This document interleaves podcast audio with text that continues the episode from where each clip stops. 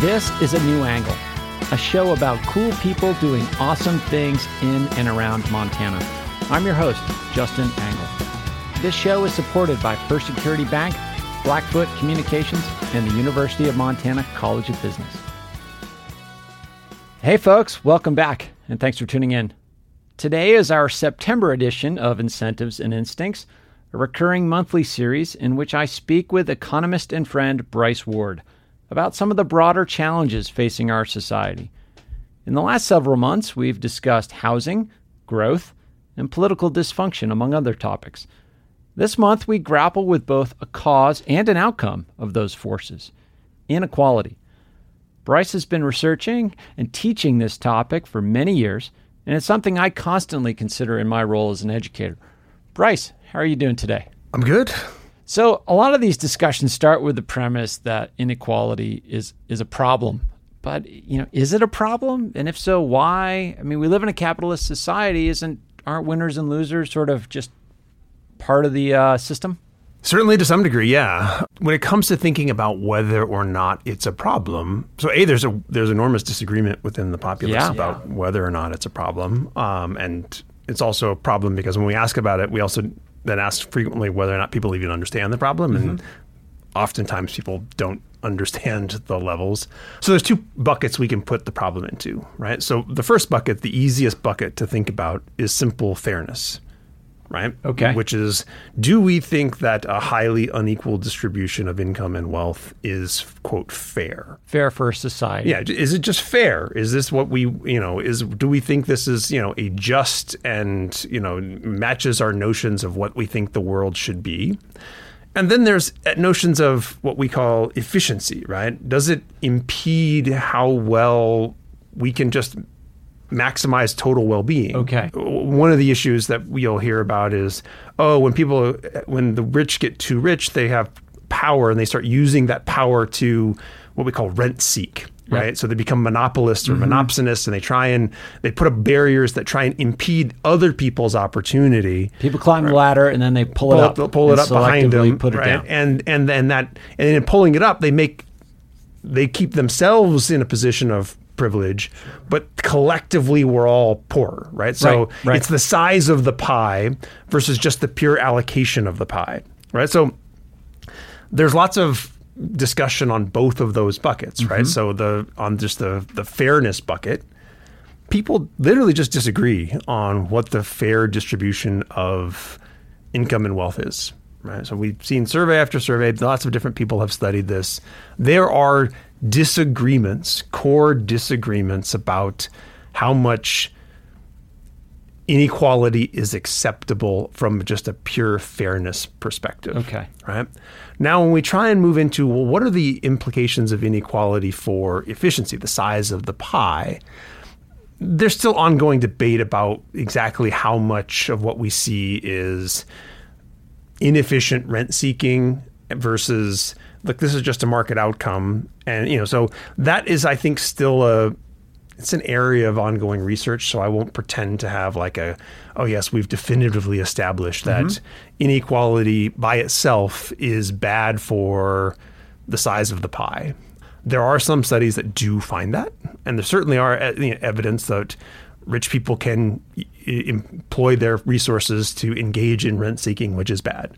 So certainly it exists. It's just a question of what's the magnitude. Sure. And then obviously, to the extent that you want to do something about it, you know, or any policies that we might create, um, there's going to be trade-offs with those. And are you better off with an inequality or better off pursuing something that reduces inequality but potentially at some sort of efficiency cost those are still ongoing areas of debate the easy one is just to say well do i feel okay Yeah. about this and a majority of Americans don't. They actually, you know, I mean, various, several recent studies have found that a majority of Americans are dissatisfied with the level of inequality that they perceive in society. Whether or not they accurately perceive that, the level that we see is not a quote ideal from a whatever whatever it is that you people are answering when they answer a survey. Right. So a lot of doors open there, Bryce. Maybe let's take a moment to just be a little descriptive here. I mean, I, I think a core piece of what you said there on the fairness side is that we all seem to have some internal sense of what we think is fair and unfair, and there's wide variation in, in the population about that. But beyond that, I mean, inequality is something we can measure, and we've we've lived through, and most listeners have lived through several incidents that uh, in the recent past, and, and one we're sort of living through right now, that have yeah, have increased inequality. Right, the Great Recession, you know, it, coming out of the Great Recession, we saw high income earners gaining a higher share of income and wealth over that period of time. And we're sort of living through that again with COVID in many ways. At least that's what the initial data are showing that the rich are getting richer and it's kind of at the expense of, of middle income folks. Is that a fairly accurate description? Uh, yeah. So uh, we have two types of inequality. We have income inequality, and right. we have we have wealth inequality. Yeah. Let's um, let's break those both both down. Define those two. Okay. So first, when we think about income, think of that as either the share of all income that goes to say the 1% or 10% or sometimes you look at it as a ratio say well what is the earnings of the 90th percentile person versus the 10th percentile person. Okay. Right? But income is, is what you make. In yeah, the you know, how much you're earning or you know, so we have wage inequality, but we also have then, you know, other forms of income that people make. So wage income or broader income, the basic pattern is the same, which is it was high in the early part of the 20th century. It then fell pretty dramatically, bottomed out in the 50s and the 60s, and then started rising again a little bit in the 70s, but really exploded in the 80s and the 90s and has continued today. Wealth inequality looks pretty similar, right? It was high, it went down, and it's gone up a lot, right? And it's gone up a whole lot at the very, very top. Are those sort of the folks that we're thinking of, the Bezoses, the Elon Musks? Are they sort of the, the modern day versions of the Carnegies and the Rockefellers? Is that an accurate kind of yeah. analogy? Uh, yeah. I mean, back in the early 20th century, the top tenth of a percent controlled roughly 20% of aggregate wealth in the country, and that's roughly where we are now. It's mm-hmm. a little bit lower today, just a bit. You've got a handful of people who control enormous amounts of the aggregate pie. So the top 10% control almost 60%. 60%. Yeah. Wow. Uh, of of wealth and the top 1% are getting close to a third. So yeah, it's wealth distributions are you know highly unequal, right? And you know you think about the bottom fifty percent, they basically own nothing, right? So the median uh, American has almost tr- no wealth, you know, sort of net worth, right? So assets minus debts. Yep. It's always been concentrated, but it has increased in concentration at a relatively steady rate over the past 40, 50 years. So, you know, from a descriptive sense and sort of mapping that onto fairness, like we, we sort of have this story we tell ourselves about the American dream and whatever that means to the listener, you have to sort of decide for yourself. And then from there, you have to sort of decide, like, to the extent that's something to which we aspire, are we getting there? Does everybody have what we think is a fair shot at that deal? The data would suggest that maybe not. Yeah, so I mean, now we're moving into you know inequality itself is an issue, but if if there's a ton of mobility, right, mm-hmm. it, it, doesn't it doesn't matter, right? It's like meaning oh, people can move from one yeah, class of income to another. If I if there's if people are constantly shuffling the deck, Got then it. you know it's it's. I think a lot of people's notions of the unfairness of of inequality is that it's dynastic, mm. right? It's like, well, not only am I rich, but my kids will be rich and my grandkids yes. will be rich. And you know, whenever we talk about inequality, we almost always have to talk about mobility because it's one thing to have a, a really wide distribution, but if people are constantly shuffling around, that's one thing. Sure. But if there's not much movement, then that's a different issue. And so, yeah, it's worth always bringing uh, mobility into the discussion. And there's a lot less mobility in the United States than people typically imagine. There is less intergenerational income mobility in the United States than almost any other developed country. Okay. So there's a stickiness to the, the your station in life in, in, in a lot of ways. And we can talk about all the reasons that is. Right, and you're yeah. Did you go to school with Raj Chetty? Okay, so Raj Chetty is he is he back at Harvard? He was He is back at Harvard, yeah. Okay. Anyway, this guy you clued me into his research, and people can go online and pull up this map. I think it's at the county level. Incredible how it shows how economic mobility varies by location throughout the United States. Yeah, I mean, there's there really are significant differences in mobility, and you know, there's a variety of explanations for that, having to do with you know local policies, local economic factors. Mm-hmm. You know, I mean, those maps are fundamentally about kids who were born in the early '80s, looking at where they are in recent years relative to where their parents were in the '80s, because that's when they were, you know, babe born or whatever it is. And you know, so if you happen to grow up in the Bakken, that cohort was the basic, the primary beneficiaries of the Bakken oil boom. Right. Right. So you're going to get mobility there. But you know, if you don't live in a Bakken, then it's a questionable what's driving it. You know, and how much of this is about education, how much of this is about um, just you know differences in culture or whatever it is that's going on in in in your community. And I just want to pause when we're saying mobility, we're not talking about people's likelihood of moving geographically. We're talking about their ability to move from one class of income to another. That's right. Yeah, we're talking about relative to their parents and relative to their peers. Okay. Right? So, and peers who had the same type of parents. There's significant variation in uh, in how much mobility exists uh, at the neighborhood level, and so it's not like there's a simple oh yeah there's just this simple story of oh this is an American issue, right? It's that well look there's differences uh, across place, and so there's a bunch of different factors here. And s- some of this, as you described, the, the Bakken oil region, I mean, some of that is sort of geographically driven, you know, to some degree by chance, but I would I would assume overlaying that is, is some urban rural divide as well. Urban centers probably provide more economic mobility, or is that not true? No, to be honest, the highest levels of mobility are a lot of the Great Northern Plains. Okay. There's definite regional patterns. The South has some of the lowest levels of income mobility. You know, the upper plains, Midwest, you know, I think if you're just looking broadly. Mm-hmm. Now, a lot of times, you know, we look, this is a county level map, and so it's easy to miss small counties, Sure. right? That because they're not big in terms of your eye, but there's just enormous variation in how much you can expect there to be mobility. But you know, I mean, look, the levels of mobility that we're seeing, even in the higher places, in the places with the highest mobility in the United States, you achieve some of those levels that we see in the higher mobility countries in Canada and Western Europe or whatever it is. So, you know, there you do have some places that appear to perform at the levels that we have seen in other parts of the world. Uh-huh. But, you know, you put it all together, mobility in the United States is yeah, it's not particularly strong, certainly not enough to and it certainly hasn't grown enough to compensate for the rise in inequality. We'll be back to my conversation with economist Bryce Ward after this short break.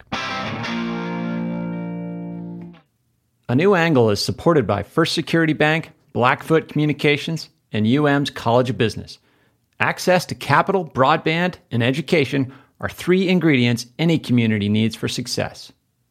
This is Marty Mornhinweg, and you're listening to a new angle. Go Grizz. Welcome back to A New Angle. I'm speaking with economist Bryce Ward about income and wealth inequality. Is it a problem? And if so, what can we do about it? So we, we know that, you know, mobility we described mobility, we described inequality. Do we know from a historical standpoint, can we say anything about the stability of a civilization or society based on the amount of inequality in it? People have tried to make that argument. Yeah. Um, and I remember reading papers on that probably 10 years ago, maybe 15. It wasn't like, oh, yeah, this is a rock solid thing that we Yeah. can just take to the bank. In part because, like, well, what's the tipping point, right? In some sense, it's it's it doesn't seem like it's a structural parameter, right? Like, oh, if you reach this level, you automatically become unstable, Sure. right? It's like in this context, we're surrounded by these policies. You know, it seems like it's kind of idiosyncratic enough that Yeah. it's certainly look to the extent that a large majority of people think that this is bad and it rises to the level of urgent, then it could become destabilizing. But you know, the 60% number I said, that was a Pew survey that Yeah, came there's out no like inflection point last year or something like that, right? Pitchforks come out or something. Well, and they also ask people like, so rank inequality relative to all these other issues. right. It was not near the top. It Hmm. was kind of in the middle, right? People were much more concerned about kind of core bread and butter. These affect my material welfare Right. standards, right? Because that's one of the issues that you know you end up talking about when you talk about inequality is inequality is fundamentally a relative comparison Of course. right? But my absolute level matters too. You know, if the poorest person is b- way better off than the poorest person 50 years ago, even though there's more inequality today than there used to be, how do we evaluate that, right? Yeah, and there's all sorts of weird social comparison effects within that as well. You know, even though if I'm better off, if other people are more better off, I might not feel as well off. and that's a so you know that's a psychology issue, right? Because some people are going to you know compare the absolute level if they remember the actual poverty, right? So you know, again, if I grew up a long time ago and now we're much richer, and I remember what it was like being poor in the '60s or '70s, and now it's like, well, being poor today is definitely, in absolute terms, like likely better Yeah. than uh, it was then, you know, because there's better healthcare and there's better consumer products. Even, you know, I can't, maybe I can't afford all of them, but like some of the things I have are definitely better. So, you know, there's definitely issues around why do we, you know, what's, what are we caring about? And, you know, that's part of the reason why a lot of the discussion of inequality has focused on the fact that in absolute terms, real wage growth at the bottom of the distribution has been very anemic. You know, it's there's some if you look over depending on the period you look at, but there have been long periods uh, over the past 40 years where incomes at the bottom were getting worse. Mm-hmm. There's been little bumps here and there, but you know, certainly, you know, but when we talk about this from the end of the World War II through the, you know, the start of the 70s, everybody grew together, right? This is kind of this is the jumping point for a lot of discussions of inequality. It was kind of you know the graph that I saw when I was a graduate student 20 years ago. uh, The professor called the growing together versus growing apart graph. Had this long period where basically everybody's just growing at the same rate, and to the extent that there was any disparity, it was that the rich were growing slightly poorer, uh, growing slightly slower than the poor, but it was a tiny little bit. And then you get kind of into the 80s and since there's been the growing apart, right? And there's just been this massive disparity in terms of, you know, real incomes rising a lot, you know, the higher up the distribution you go, and growing a little bit in the middle and maybe a little bit at the bottom, depending on exactly when we're measuring it, when we're starting, when we're ending. But, you know, there certainly has been, you know, a weakening in terms of just the absolute growth at the bottom, which is its own, you know, again, there's the relative issue and then there's the absolute issue. And the question is, is in absolute terms, are we actually rising all of the boats as well? So it's, it's just another layer of the complexity here, which is, you know, just to kind of summarize, because we've got a lot of threads going, right? Uh-huh. So we've got, we've got, okay, well, how much are we in absolute terms making people better off today or over the course of their life today versus relative to the past, right? We have relative comparisons both to prior generations like your parents versus and as well as my peers right? And so that's you know in terms of you know how much mobility i have right? And then and there's just the relative amount of income inequality that we have in any given year. And then there's the amount of wealth inequality that we have that we accumulate over our lives right? So there's all of these different chunks Well, I did want to kind of touch on one thing you talked about there. We often use, and maybe it's the psychological factor that it's sort of dominant in recent memory for most people who are alive. We, we sort of use this post war period as a, as a reference point. There are folks, I think Piketty kind of being the leading voice, that argue that that's a historical anomaly, that, you know, World Wars One and Two and the Depression just destroyed so much wealth at the top that all of a sudden this growing together was the the result that it, it sort of uh, was an equalizing force in many ways. Yeah, and well, and it, it's more than just the whatever destruction of wealth at the top, right? So other things are happening because on the income inequality side, we also see. So it's not just that wealth concentrations fell, just the annual income inequality fell. Okay. And the, and the story of the 20th century, at least the story of the 20th century in the United States, you know, is the the, the catchy phrase, uh, you know, com- comes from a book by uh, Claudia Goldin and Larry Katz, who were two of my dissertation Right. advisors, called "The Race Between Education and Technology." And basically, the story was: look, there was income inequality, at least as much as we could measure, because we don't have perfect data on wages and and education, all that kind of stuff. But to the extent that we, you know there was kind of a skilled you know, a higher wage skill group and a lower wage group, right? And that gap was high and relatively persistent. And then it all collapses roughly in the same period. And the story that they tell, which is a very compelling story, is that essentially what happens is there's always been this demand for certain skills, and certainly in the industrial age and through even now, um, we we talk about what we call skill bias technological change, right? Which is that the technologies that we create frequently replace certain certain skills, but they make certain other skills more valuable, right? And so there's there's there's bias in the technology change. It favors one group of people mm-hmm. versus another group of people. Sure. And the, and you could really simply do across the 20th century. You could just do this with high school versus not high school, and then college versus high school, right? Right. You know, these actually worked really well as proxies. In more recent last 15 years or so, it doesn't work as well. I'll talk about that in a second. But so we had this change. Technology is constantly producing this demand for these more skilled workers, you know, and industrialization, blah, blah, blah, blah, blah. But so what happened in the early 20th century was the high school movement we sent kids to school in the United States. We, we massively increased educational attainment over the middle part of the 20th century.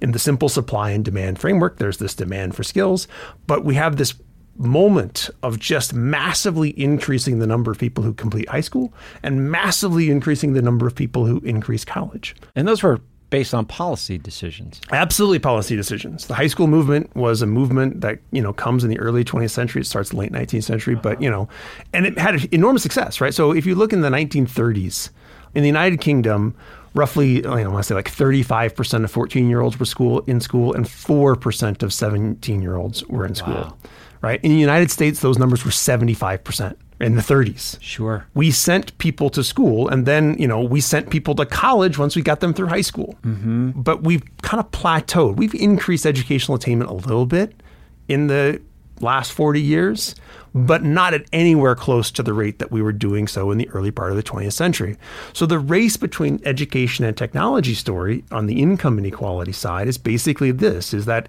look technology kept creating demand for Yep. more and more skilled people but there was this period where we actually on the supply side met the demand and that lowered the wage premium to college. The college Okay. premium fell, the high school premium fell at the exactly at the right times.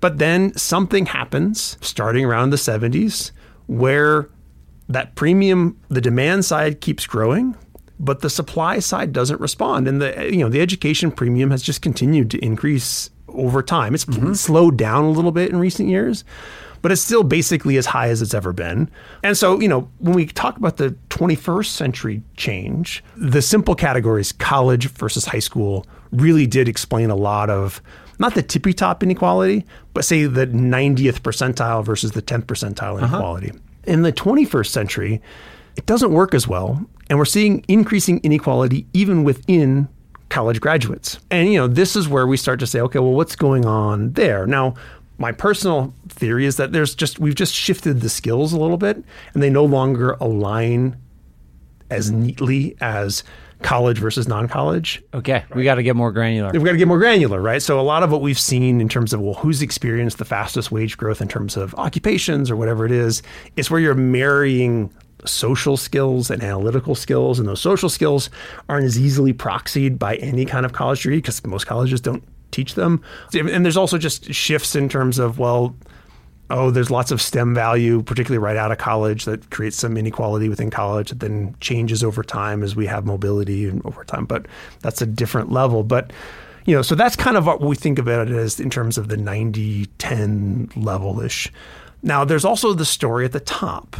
And that's where we talk about, you know, and the market side stories is not just about skill bias, technological change, although I guess it's sort of that.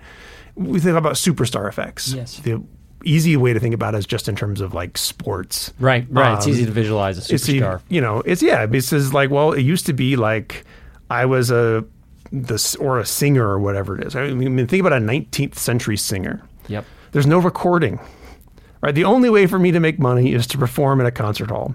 My market is limited by the amount of people that we can fit inside of a concert hall. Then we get like recording and we get high quality recording and we get all sorts of things, you know. And now I can like you know boom out right. um, and you know lots of people i can now collect more and more of the market for for entertainment because i can satisfy that demand. You got a higher reach. I've got much more reach. And we see that right? So you know it used to be like the top 1% of like musicians so in the early 80s they got about 25% of all ticket sales now they're like 60 right? So this is kind of just superstar effects, right? Or if you think about it in terms of soccer leagues, there's soccer leagues in every country across the globe. But now, because of the cheap digital distribution of soccer matches, everybody can watch the Premier League right, or the Champions League, and, you know, on all this kind of stuff. Even if I'm in Brazil or the United States or what, you know, instead of be having just I just watch my local league, now I can say, well, look, there's this league over there, and I like it a little bit better. Mm-hmm. The players are better, whatever it is,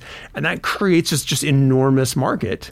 Which then means that okay, well, the more the money flows into that market, and superstars get more. Now, it's important to understand that when the superstar gets more, they're usually with somebody else who used to get it. So this is just, you know, it's taking money and giving it to the superstar and taking it from the lower. So there's a zero sum aspect to how this. Yeah, I mean, there's always growing markets, right. right? So to the extent that it increases the overall size of the market, that's great. There's more to go around, but to the extent that there's some share that's increasingly going to superstars, you know, we have this issue. And so there's these market-based stories for inequality, but there's also non-market stories for inequality. And these have to do with people abusing their, their power in the market or the fact that policy hasn't kept up right? Minimum wage policy, or we've you know decimated unions, or you know, and those are all kind of pre-production but we also have post production. Just what do we do with taxes? What how much are we redistributing after the fact? And and so you know there's this issue and there's this big fight about well what's the story that explains it and then once we explain it what do we do about it and you know there's all sorts of different le- levels that we can intervene but it's very complicated well bryce we certainly opened up many doors in this conversation i'm not sure that we closed any but the great part about this series is that um, we can choose which doors we want to go down, and we will um, keep the conversation going. I look forward to uh, chatting with you again next month. Uh, yeah, we definitely uh, opened a lot of doors. and listeners, be sure to be in touch. If you have questions, follow up, comments, visit our website, a new anglepodcast.com. Let us know what's on your mind and uh, what questions you have, and we'll do our best to address them.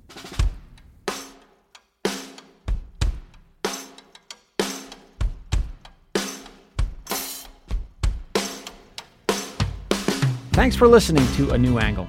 We really appreciate it. And we're coming to you from Studio 49, a generous gift from University of Montana alums Michelle and Lauren Hanson. A New Angle is presented by First Security Bank, Blackfoot Communications, and the University of Montana College of Business. With additional support from Consolidated Electrical Distributors, Drum Coffee, and Montana Public Radio. AJ Williams is our producer, BTO, Jeff Ament, and John Wicks made our music. Editing by Nick Mott, and Jeff Meese is our master of all things sound. Thanks a lot, and see you next time.